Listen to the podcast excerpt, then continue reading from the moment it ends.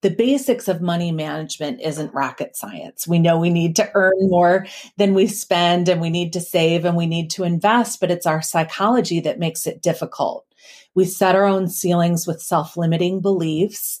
We sometimes live in a mode of operation that's fear based and sometimes we self sabotage. So I really became interested in the psychology of money, how our thoughts and our emotions and our behaviors around money really shape our relationship with money and our financial reality. And as I personally started to apply some of the tools that I learned in my clinical practice to my relationship with finances, it transformed my life.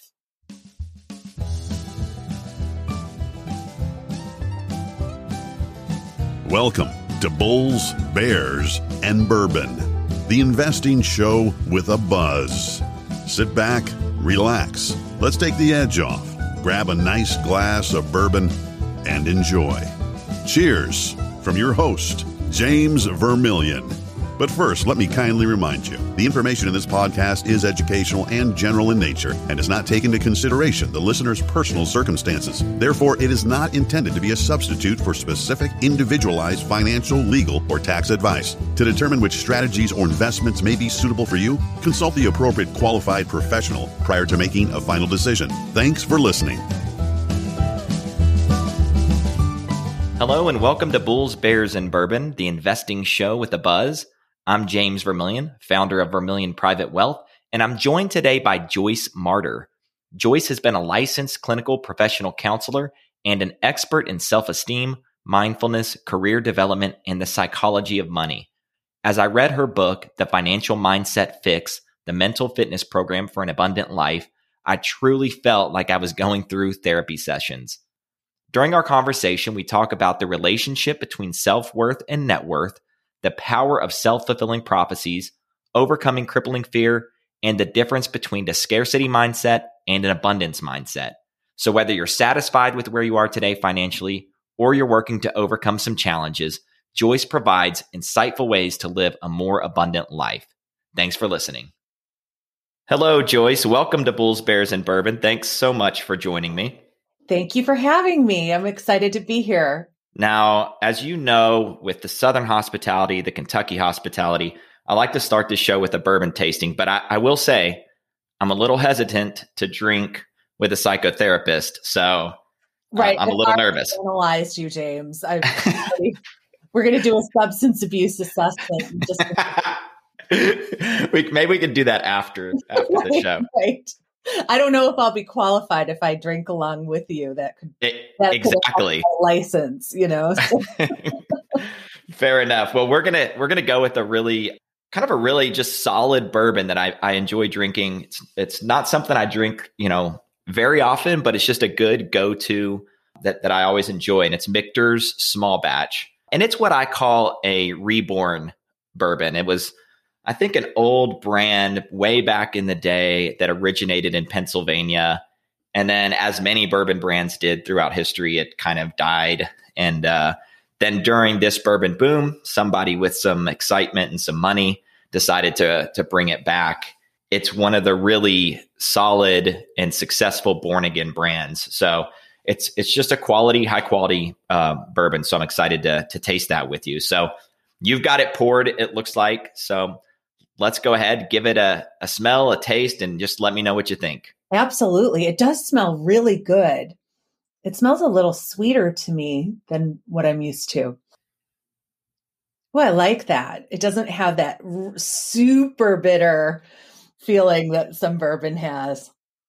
I would say at the nose, it's very straightforward. There's nothing surprising, nothing really unusual. It's just kind of a quality oak, some sweet corn, and really quite subtle. And then the palate's about the same. It's it's got a nice texture, but it's not overpowering. It's not particularly surprising. It's just really good.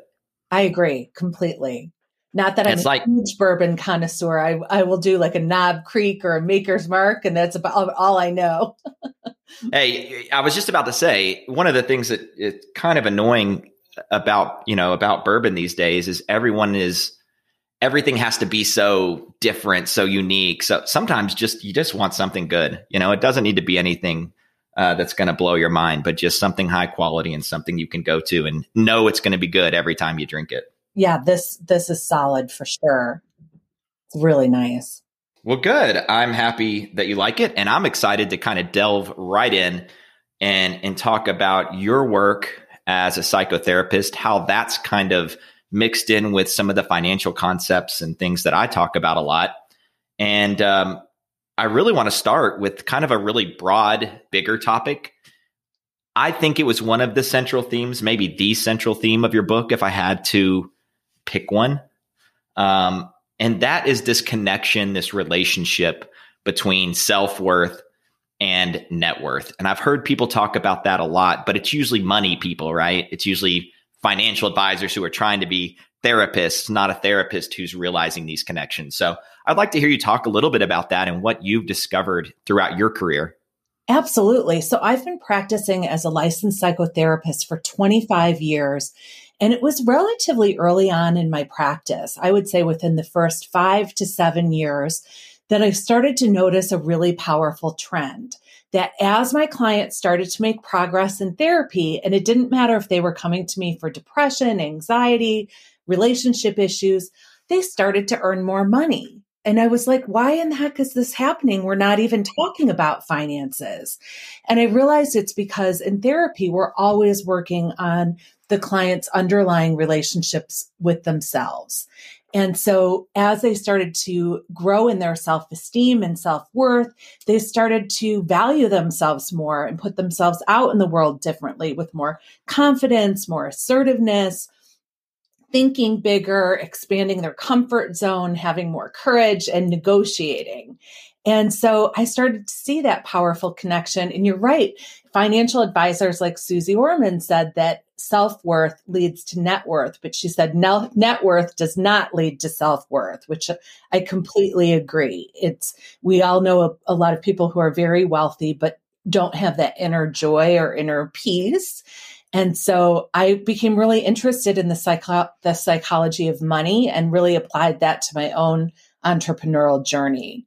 Yeah, I love that. I wrote a blog post, I guess it was sometime last year, that was actually kind of similar in the sense that I was talking about um, something I've noticed, and that's when people really start to focus on their family and creating a, an environment, a balanced work life, you know, relationship, and all of these things that they tend to do better. And I suspect really it's exactly what you're talking about is they're valuing themselves and their families more, and that's leading them to be happier, more confident, um, and and all of these things.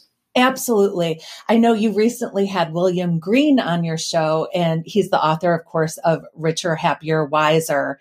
And he interviewed billionaires from around the world. And I had the honor of speaking with him and presenting with him at Bryant Park at their reading room in New York.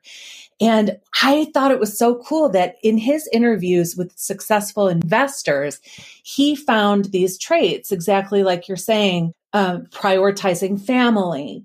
Uh, he called it equanimity, like mental mm-hmm. calmness or emotional regulation.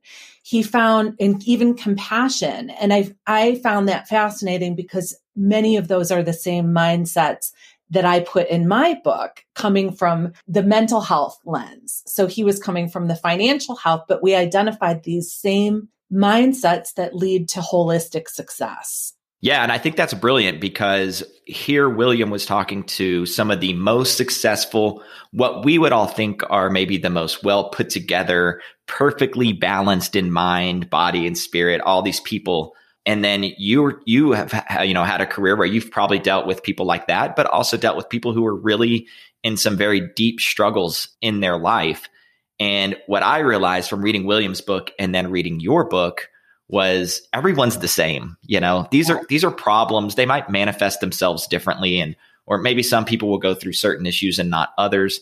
But everybody struggles. Everybody faces issues, um, and no one's immune to it. And when you look at somebody who's successful and think they they're perfect, they've got everything together, that's probably not the case. Uh, in fact, it's not the case. That's very wise, James. I completely agree with you. And if there's anything I've learned as a therapist, it's it's exactly that. It's that we all have issues And I think we all have issues with self esteem or whether it's, you know, some mental health issues like stress, anxiety, depression, substance abuse issues. We deal with these things as part of the human condition.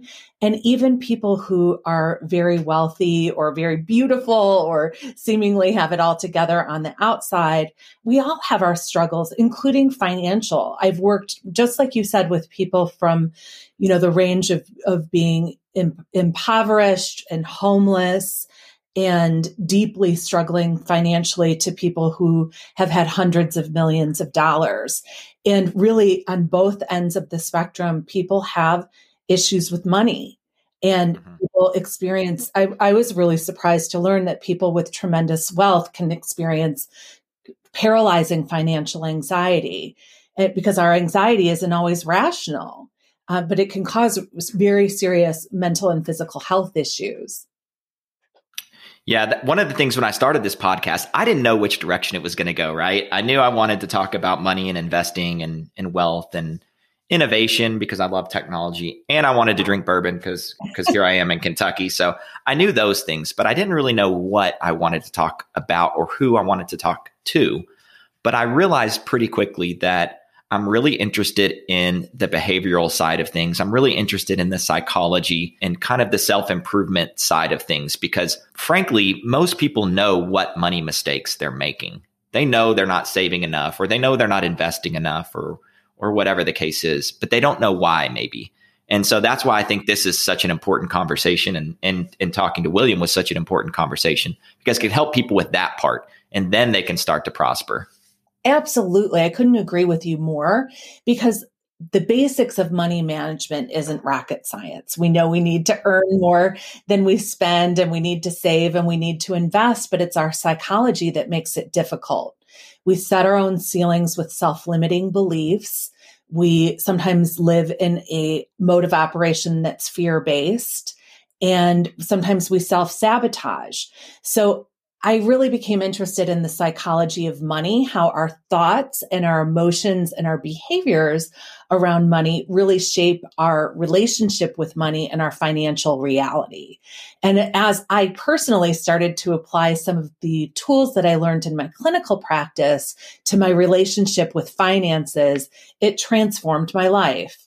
I've been thinking a lot about the mind and the and the actual like construct of the brain just because I'm kind of a geek like that and I love for it. as for as unbelievably impressive, complex, and and just fascinating as the brain is, how much information it can process. We do some really damn stupid things with money, and it's it that fascinates me. Like we can do all of these amazing things, but we can't follow like a simple path that has been proven to work. So that's kind of the areas I'm trying to explore. Like, why is this so easy yet so complicated for people? And I think your book answered a lot of that for me because it's emotional stuff. It's not it's not intelligence, it's not anything. It's emotional, it's self-worth, it's all of these things that are that are really holding people back, not whether or not they know uh, they need to save more than they than they spend. I'm so happy that you like my book. That makes me just so pleased and I hope that it's helpful to to many people. And yeah, I, it's just like our relationship with food and exercise. We know what we need to do, but most of us struggle with that in some way. And so we need a support system, you know, great advisors like you. We need accountability. We need to transcend any shame or stigma that we might be feeling about any financial challenges. And we need to become financially conscious because a lot of us can be in denial about whether it's overspending or, you know, just not wanting to face certain aspects of our financial life. And that can really hurt us. Well, you mentioned health just then and sleep and nutrition. And, and you're right. Most of us know, like, at least on a basic level, how much sleep we need to get, what types of foods we should be eating. Have you also noticed, you noticed this link between self worth and net worth? Have you also noticed just a kind of a web of all of those things kind of going up at once as far as nutrition and sleeping well and health and net worth? I mean, is that an all kind of encompassing rising tide lifts all ships type of thing? Absolutely. And you probably noticed in my book that I'm big on these innovative wheel exercises. So, I did them all. I did. did you really? Yes. That's amazing. Yes. Oh my gosh, I love that. And it's about balance. And so, just like you said, um, the all of those characteristics of, of sleeping well, you know, hydration, nutrition, exercise, those are spokes of my self love wheel in the self love chapter. And then, you know, I have a financial health wheel. I have a financial mindset fix wheel. I have different wheels for, for different aspects of each chapter, support network wheel where you assess and, and measure your support network and look at areas of need. And you're it's all interrelated. And you started this show by talking about that self-worth is really the core of it all. And you think about the people in your life who you know work out regularly and they make that a practice and and that is an ex- aspect of self-care it's prioritizing your own health and wellness and in my practice, I see that people who do that, who have a morning routine, it sets them up for success in so many other areas of their life. So it's all interrelated, absolutely. Your book got me thinking about my habits and things like that. And I really, I really do mean it. it felt like I was in therapy sometimes. And I, I, I don't have a lot of experience with therapy, but there were times where I was sitting there thinking like, holy shit, I don't want to think about that. Like, no, come on, Joyce. Sorry about that. But we have blind spots, all of us, even smart, intelligent, successful people like you. you we all have, have blind spots. And that's why therapy or counseling or, or working a program like the one in my book can help remove those blind spots and get your wheels turning and and opening your eyes on maybe what you're not recognizing that's that's harming your or getting in the way of your your greater prosperity no, it's hugely important. I think I agree to identify areas where you know if if, if you're if I'm reading something in your book and I'm saying I don't want to think about that, there's I probably need to because there's probably something there that, that I'm avoiding. Yes, exactly. You should be a therapist. That's exactly what happens. People change the subject. Oh, I don't. Know. No one wants me as a therapist. I promise. uh, um, I did want to touch on just going back to your practice, and I know obviously you're not a financial advisor, you're a psychotherapist, but just over the years, you've probably dealt with a lot of people in stressful money situations that kind of fed into, you know, other issues that they were going through in their life. What do you think would be the number one kind of thing you saw as far as money goes? Well, I think that many people don't realize that there's such a thing as financial trauma. And the research said that even before the pandemic, 25% of adults and 33% of millennials experience financial trauma at levels that met the criteria for post traumatic stress disorder. So the pandemic has obviously been a mental health and financial health global trauma that mm-hmm. has just added fuel to the fire. So financial traumas would include a business folding, a bankruptcy, sure. unemployment, uh, a foreclosure, and and many people deal with financial anxiety. I mean, most Americans are living paycheck to paycheck, don't have savings for financial resilience during challenging times like the pandemic, haven't saved properly for retirement and are dealing with debt. So that kind of financial stress can be soul crushing. I believe in this spirituality of money that it, it truly impacts us mind, body, and spirit. It, it impacts our identity, our, our sense of self esteem and place in the world. It impacts our lifestyle, what we can do, our empowerment. You know, sometimes people feel stuck in relationships because they feel they don't have the means to leave. And so I really hope my book is about helping people practice self compassion and understand that we all unconsciously repeat what's familiar until we choose something better. We often mm-hmm. learn money scripts and ways of relating to money from our families and our cultural or religious beliefs.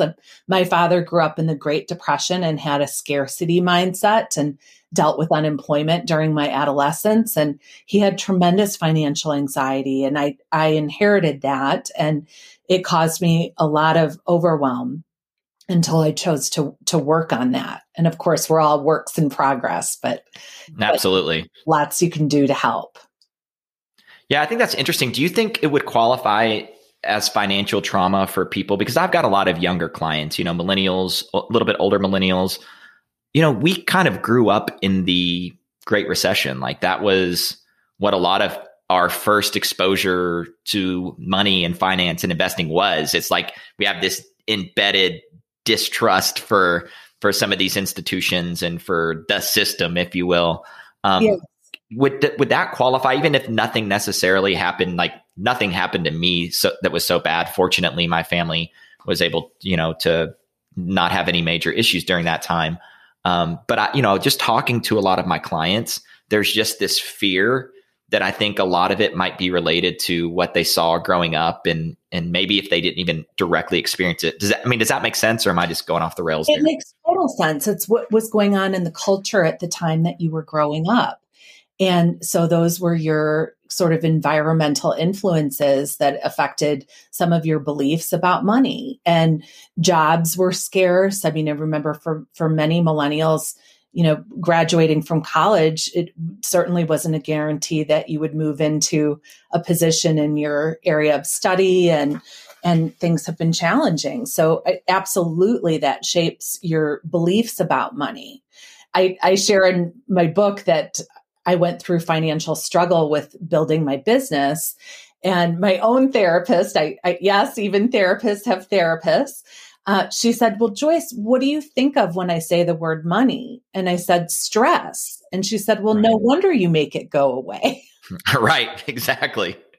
So I had to reprogram that belief system and and start to understand that money is a resource and one that I was deserving of welcoming into my life. And and that's when my financial life began to change dramatically.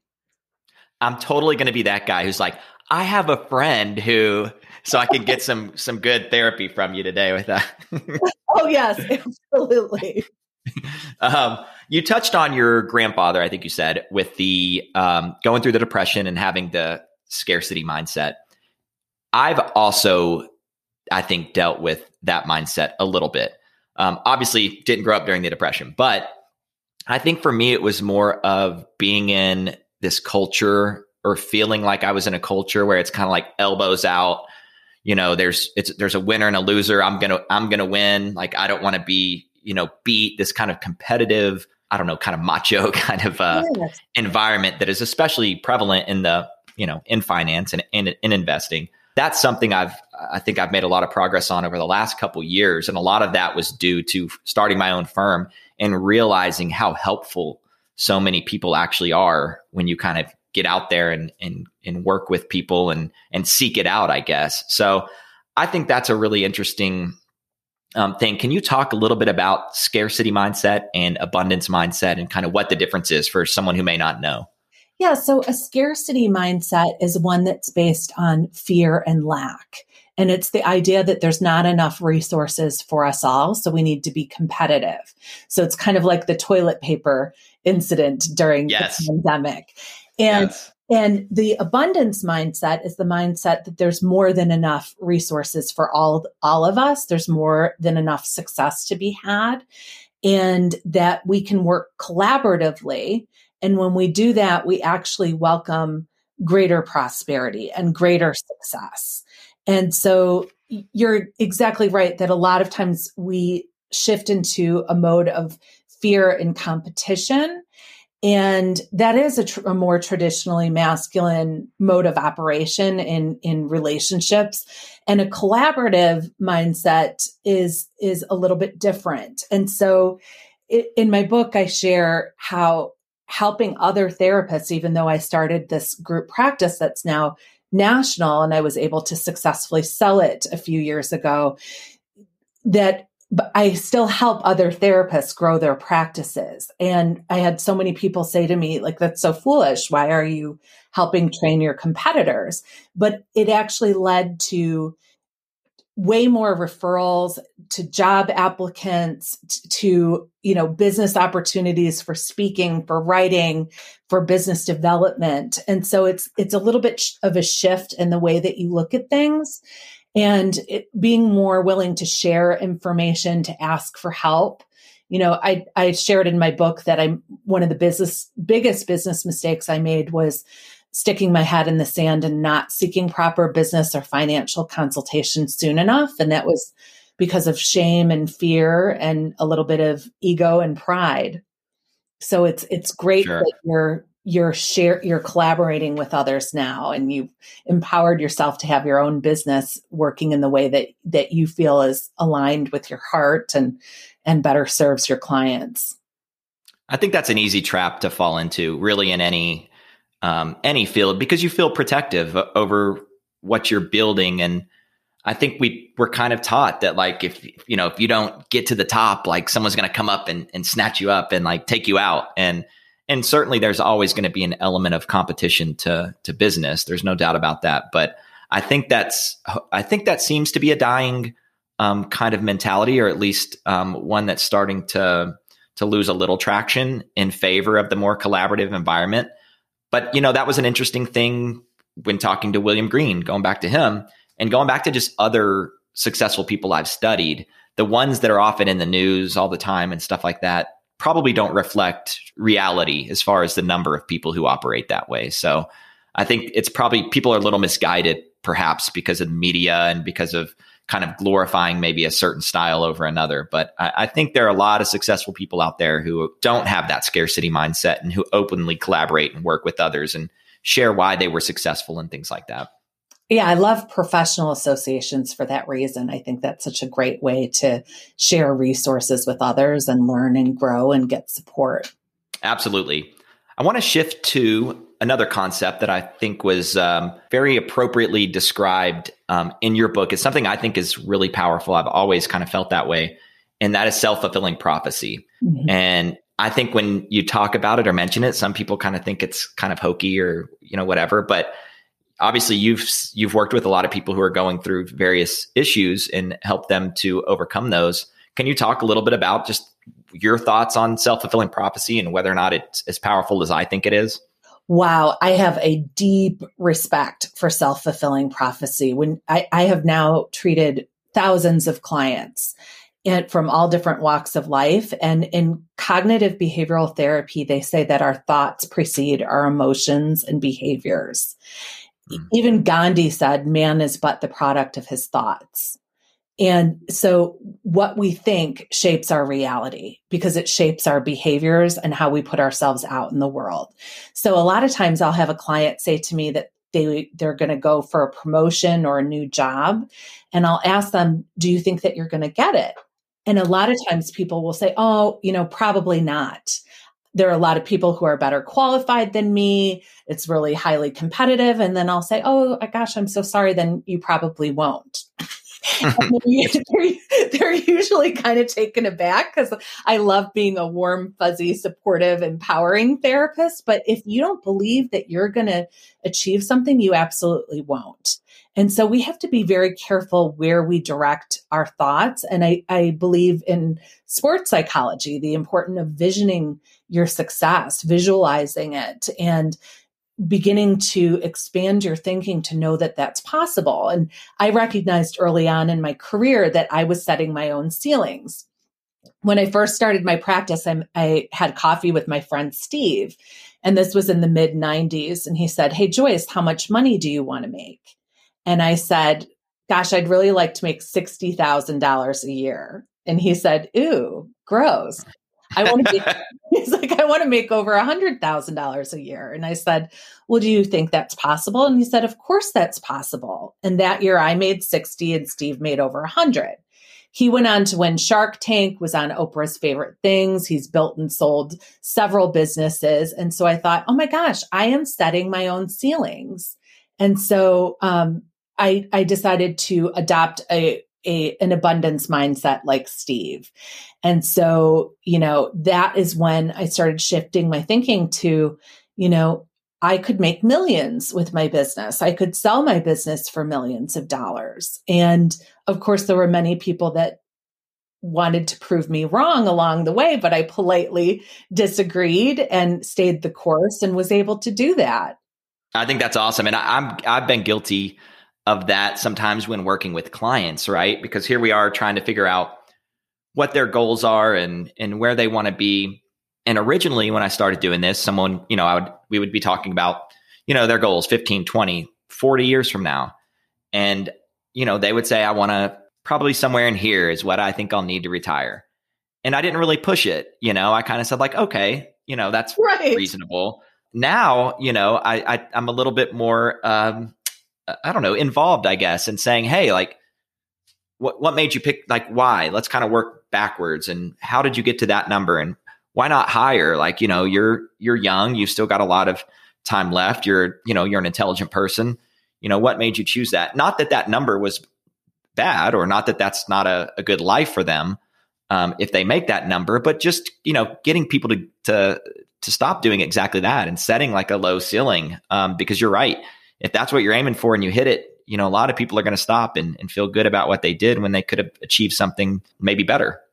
In therapy, we call that the miracle question. And I love saying, if you had a magic wand, what would you like your life to work look like? And so when people say something that's a kind of a muted version of what I think they could have, I'll say bigger. Now make it bigger. And, you know, more, more. And, and I think many of us have been taught that that's greedy or self. Sure to want more. And in my opinion, when we have more, we can help more. You know, mm-hmm. as my business succeeded and grew, I was able to hire more people, provide more internships, provide sliding fee and pro bono counseling as needed and give back to charities. You know, people can be philanthropists when they have more, they can do meaningful work in the world and change in the world. So I think it, it, it isn't about greed. And when we have more, it doesn't mean someone else has less. We can have more and help other people have more as well. Absolutely. And it depends on what you're doing with more. I mean, if it's more for the sake of more, then yeah, I mean, you could probably argue that's greed. But if it's more because you've got, you know, things you want to achieve, things you want to give back to, you mentioned philanthropy. I mean, that's something I'm learning more about as an advisor because it's starting to come up with my clients. People are doing better. They want to give back. And it, you know, it's my job to be able to help guide them in not only how they can can give back, but what are some ways to, to where they can also benefit aside from the the good feeling of doing charitable work. So um, I think all of that's so important. And, and, and if you've got a purpose and, and, a, and a meaning and a mission for what you're trying to achieve, then I, I don't think you could really make much of a valid argument that it's pure greed that's kind of taking over.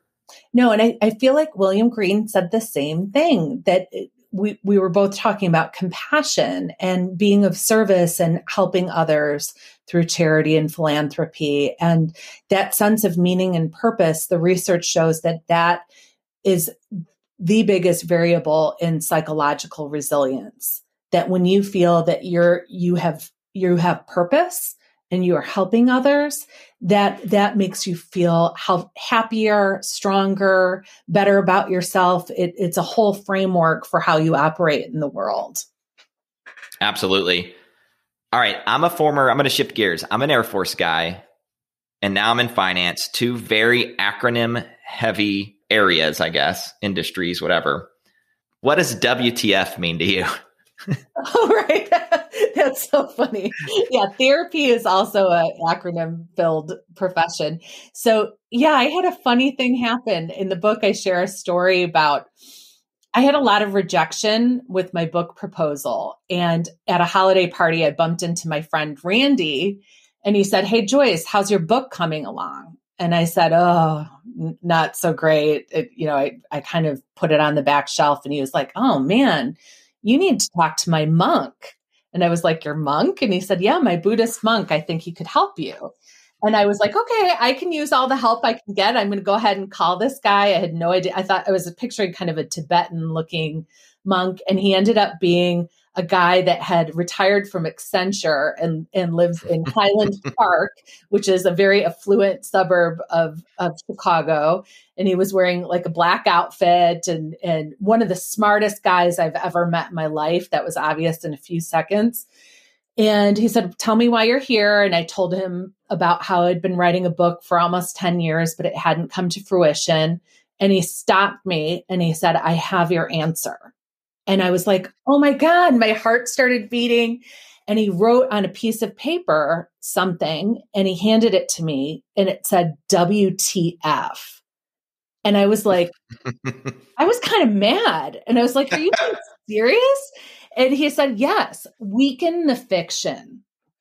He said, weaken the fiction that's in your head, all these excuses, all this BS, all these reasons why your book hasn't come to fruition, and get out of your own way. and let it happen. And it was really helpful for me. And I think we all do that. We in narrative therapy, they talk about we're not just the protagonist, we're also the author. So we need to empower ourselves.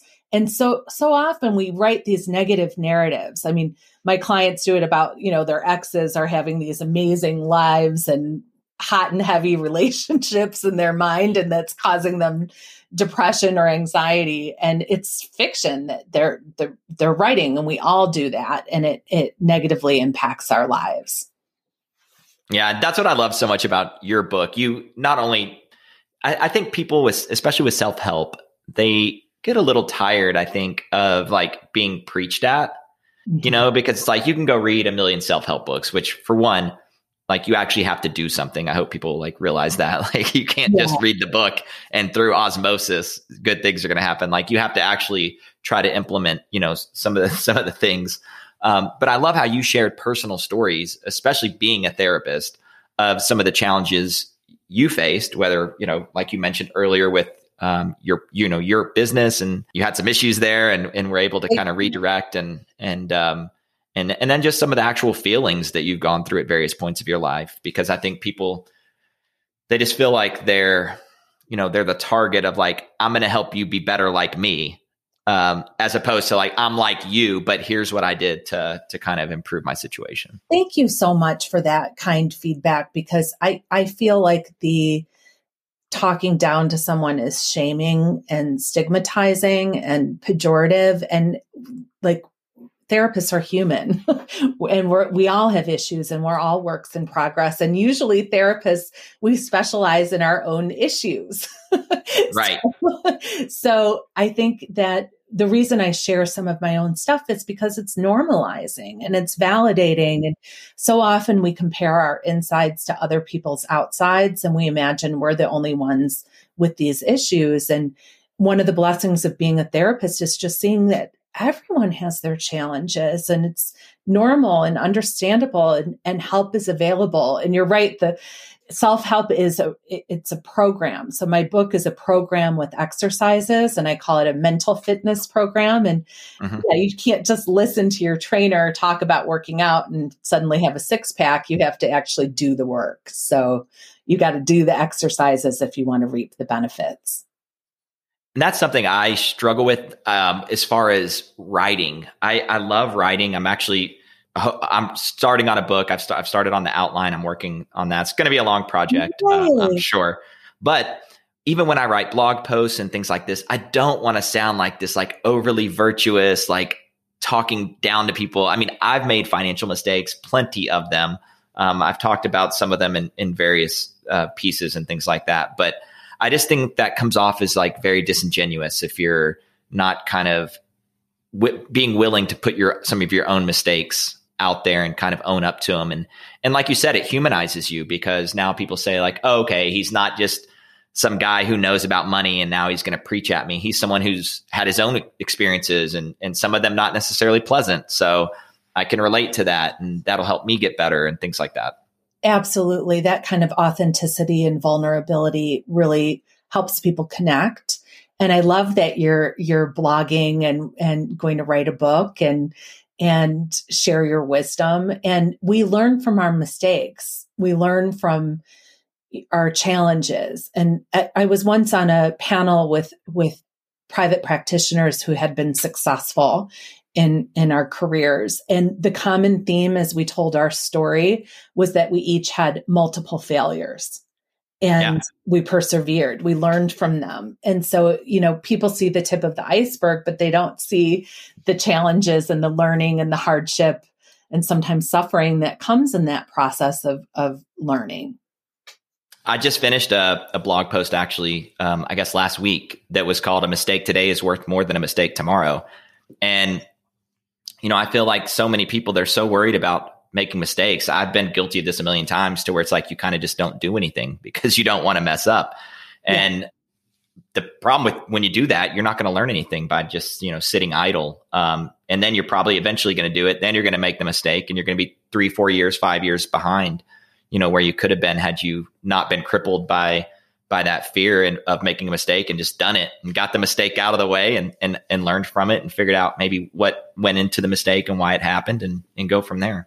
Absolutely. And, and so I think, like you said, a lot of people prevent that failure. So in my practice, I've had so many clients who have a business idea or a screenplay they've written or a book that they want to write or you know whatever it might be and they uh, art that they haven't shown anyone and th- I say in the book, we're, we're beggars sitting on a golden bench. We all have unique gifts and talents.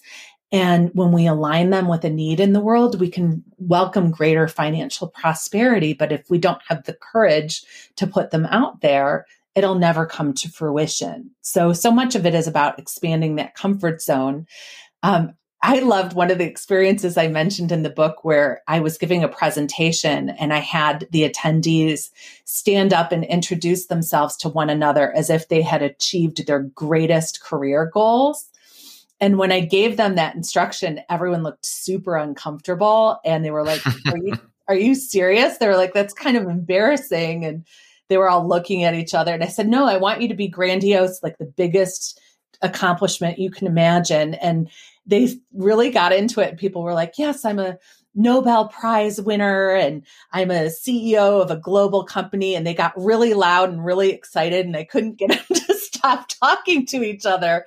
But, but the reservation, the, the fear of admitting people were saying like, do I want too much? Is that embarrassing? Is that wrong? Are people right. like, who the heck does he think he is or she thinks she is? And, and that prevents us from from trying and from growing.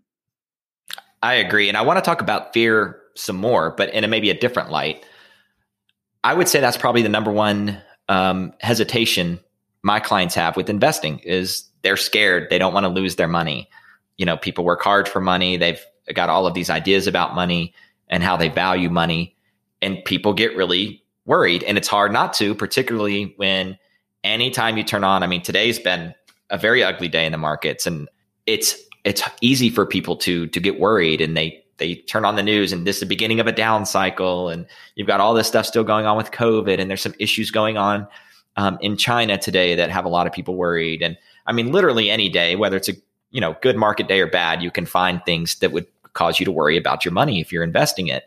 And that causes a lot of people to either not invest or wait longer to invest. And, you know, we know the power of compounding. So that waiting can can be you know uh, very costly. Yes. Um, so you know, to me, fear is is is a really just strong, strong emotion and a really strong driver of behaviors.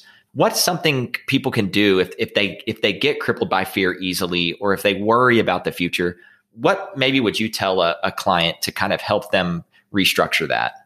Well, I think that there's a few strategies that I go into great detail in the book that are really helpful with that. And one is in the presence chapter, because many of us either spend time ruminating or second guessing the past or worrying about the future. Like you said, worrying about your investments. And peace can be found in the present moment. So simply by using mindfulness practices, which the research shows, you know, it has so many mental health and physical health benefits and financial health benefits that if if you and, and William Green said the same thing of, of investors who meditate and yeah. have that regular practice, it, it roots you in a groundedness in the here and now. So you can make a place from mental calm and equanimity without being emotionally reactive and fear based. And, and in the detachment chapter, I talk about developing healthy risk tolerance and, and developing the ability to compartmentalize some of your fears and also the ability to zoom out you know that if we ride every wave Um, and I'm doing this with my book sales now, by the way. I can obsess and look on Amazon. right, right. they go up and down and up and down. And I'm like, oh no, it's plummeting. and then, mm-hmm. but you have to zoom out and have great sure. perspective that, you know, over time, and we know that with the market, you, you, it will recover and you have to wait it out. And, and there are ups and downs, but you, you don't need to ride that roller coaster. You can separate yourself from that process and separate yourself from your your money with some healthy detachment. And i think you know as an entrepreneur i see that many people don't have that risk tolerance and there's so much fear about loss that it prevents them from starting their own business like you have. It, I, there's a chart or it's not a specific chart but one thing i do with people who are particularly worried about you know big downturns and things like that i'll take a chart whether it's you know an index like the S&P or or a specific stock if they've got a large position and I'll zoom in to like a particularly bad, you know, period for that company, maybe a 6 month um, period where, you know, maybe they had a couple bad quarters or whatever, there was some sort of sell off or turnover in management or whatever the case might be. And I'll say like, yeah, this is like pretty scary, right? Like I can see why you'd be worried about it. And then, you know, you zoom out to the the 5 or 10 or 20 year chart and of course it's mostly up with with the dips here and there. So I think perspective is so important, especially for people when looking at at money or or really anything long term when you try to look at it in a short term lens. It can be a lot scarier than it actually is. Absolutely. Absolutely. And and also to separate our worth from our finances, you know, if our, our we make a bad investment or something, that doesn't mean that we're bad or wrong. You know what I mean? It's temporary.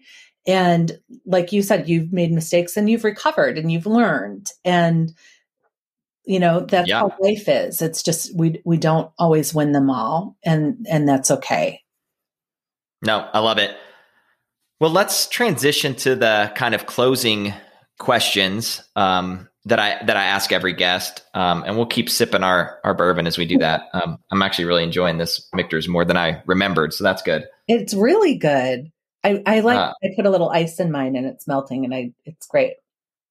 No, nothing nothing wrong with that. You know, people uh, around here, especially, people can get a little uppity about about how to drink bourbon or whatever. But I always remind people there was there's a famous master distiller um, who's passed away, I don't know, uh, probably seven or eight years ago. Uh, his name was Elmer T. Lee.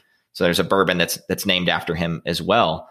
Um, he used to always drink really good bourbons with Sprite or Seven Up, and people, you know, once they hear that he did that, it's like, oh, well, then it must be okay because you know he was he's one of the most knowledgeable bourbon makers to ever walk the earth. So so he always said, drink it how you like it. And oh, that's and, great. Actually, I agree. so, um, Joyce, tell me what when you think about wealth today, after everything you went through with you know your your experiences, and then working with so many other people and helping them overcome issues, what does wealth mean to you? It's such an important question, and to me, being wealthy is having holistic success, which includes mental health, physical health, supported relationships, work life balance and also financial prosperity. And having that you know financial peace having having you know the ability to live the life that you want and to take care of yourself and your loved ones and the world around you in a way that is meaningful to you you know to think about your legacy and what you want to leave behind like that that's that is wealth. And and i think you know, we were talking earlier about belief systems and and many people have the thought that money is the root of all evil or people with a lot of money are bad and and those beliefs can be preventing people from achieving more. So reframing that as you you can do a lot of good with wealth. Yeah, I, I agree. I think that goes both ways. There are people who truly do believe that they've grow, grown up hearing that, um, and it gets kind of embedded. And then there are also people who maybe grew up in a wealthy environment as far as money, and they're taught that like, you know, poor people are stupid or they're lazy. And it's yeah. like so many of these just like notions about who is what are just so far off base. Um, it's important to step back and just remember, you know, we're all people with with challenges, and some people had a definitely a head start when it comes to money over other people. Um, and there's just so many, so much nuance there. It's it's very, you know, kind of ridiculous to try to simplify it in such a manner. Absolutely. Yeah. I like that you said we're all human and we all have struggles. And I think we are all dealt a different hand of hardships and blessings. And we have choices about how we're going to play that hand. And and I do believe in sort of the psycho spirituality behind money and wealth. And that when we do our inner work, we welcome abundance in a way that is more meaningful. It's not just about the money, it's about growth and progression of society and contribution and you know anything that's important to your, you and your heart and soul. I love that uh, term you used uh, do, doing the inner work. Can you like just pontificate on that a little bit and like what does that mean to you? Like is, what is it what does that entail i guess well, I think as human beings, we all unconsciously recreate what's familiar until we become conscious and we choose something better. So we're all shaped and molded by our childhood experiences, our early family experiences. We often choose careers and relationships that recreate certain dynamics. We all have defense me- mechanisms like denial, rationalization, intellectualization, and those may be impairing our success personally and professionally without us realizing it. And so I think we all have a responsibility to ourselves and to our loved ones to do that inner work, to have some self reflection, to have some practices where you take an un- honest inventory of yourself, of your strengths and your gifts and your talents and all that's wonderful about you, and also the issues that we all have, and to address those to the best of your ability with with support. And, and so you can do this through whether it's counseling or therapy, which I think should be a routine and preventative form of healthcare, like going to the dentist, or practices like meditation or yoga or other spiritual practices or programs like 12 step programs or whatever it may be that that cause you to reflect and grow. I'll say I I started meditating probably I don't know, maybe six months ago, awesome. something like that, something like that. And I, I, grew up kind of thinking like that's all like weird, kind of hippie nonsense, like you know whatever. But the hmm. older I got, and the more I talked to people who did it, you know, most of them were were quite successful, seemed really balanced, had a pretty good you know value structure that it seemed like they were adhering to. So like the more I saw that, I'm like, okay, like uh, it's obviously not that ridiculous. Like I need to give it a try. But I do think there's some sort of hesitation to to certain things like that. Um, for some reason, I don't know where that came from. No one ever told me that. It's just it was kind of what I thought about it. Well, just like what you said, some people think that's kind of hippy dippy or new agey, or it's so simple, like oh, just breathe and you're going to feel better. or, you know, but but there's tons of science behind it and and mindfulness has been around for thousands of years. And the research shows that it improves your your um, physiology you know it reduces high blood pressure it improves digestion it reduces chronic pain it improves your immune system it it boosts um, it helps you alleviate depression and anxiety and mental health issues recover from trauma um, it, it, it, like I said, it even improves financial awareness. And mm-hmm. so it, we live in a world where many of us suffer from the disease of being busy and our minds are overloaded. And so taking a moment to connect with the breath and to connect with our deeper self and have a moment of reflection is like rebooting your operating system. And then you're going to function better at home and at work. And it's simple. I love apps like Head, Headspace and Calm. And they have mm-hmm. free 30 day trials and, and guided meditations. I, I love Peloton. So I do their, their meditations on the app and they have meditations for sleep before I do public speaking, I, will do a five minute courage meditation and it helps. It's, it's something, yeah. you know, it's easy to do, takes a few minutes and you feel better. Yeah. I use an app called Balance that I think has a free, actually, I think a one year um, subscription. I love it because I was literally starting from, from scratch, having never meditated before. In investments, I always think about risk and reward, right? Like that's just one of the basic investing and, and finance principles that's kind of how I started looking at meditating. Like, what's the downside? Like, there's no downside. It's, it's no. not going to it's not expensive. It's not going to hurt me. It's not, you know, whatever. And even at its core, even if, you know, you, you, you just take it at very face value, it gives you time away from a screen, away from other people and uh, to, to collect your own thoughts and to, and to think for a few minutes. So even if that's as, as much as you think it is, that's still very valuable, I think. And for many people, active meditations might be something they're already doing, like running or gardening, or, you know, even if you're going for a walk, anytime that you connect with your senses and you get in your body and you're not caught up in your mind chatter, that that's meditation.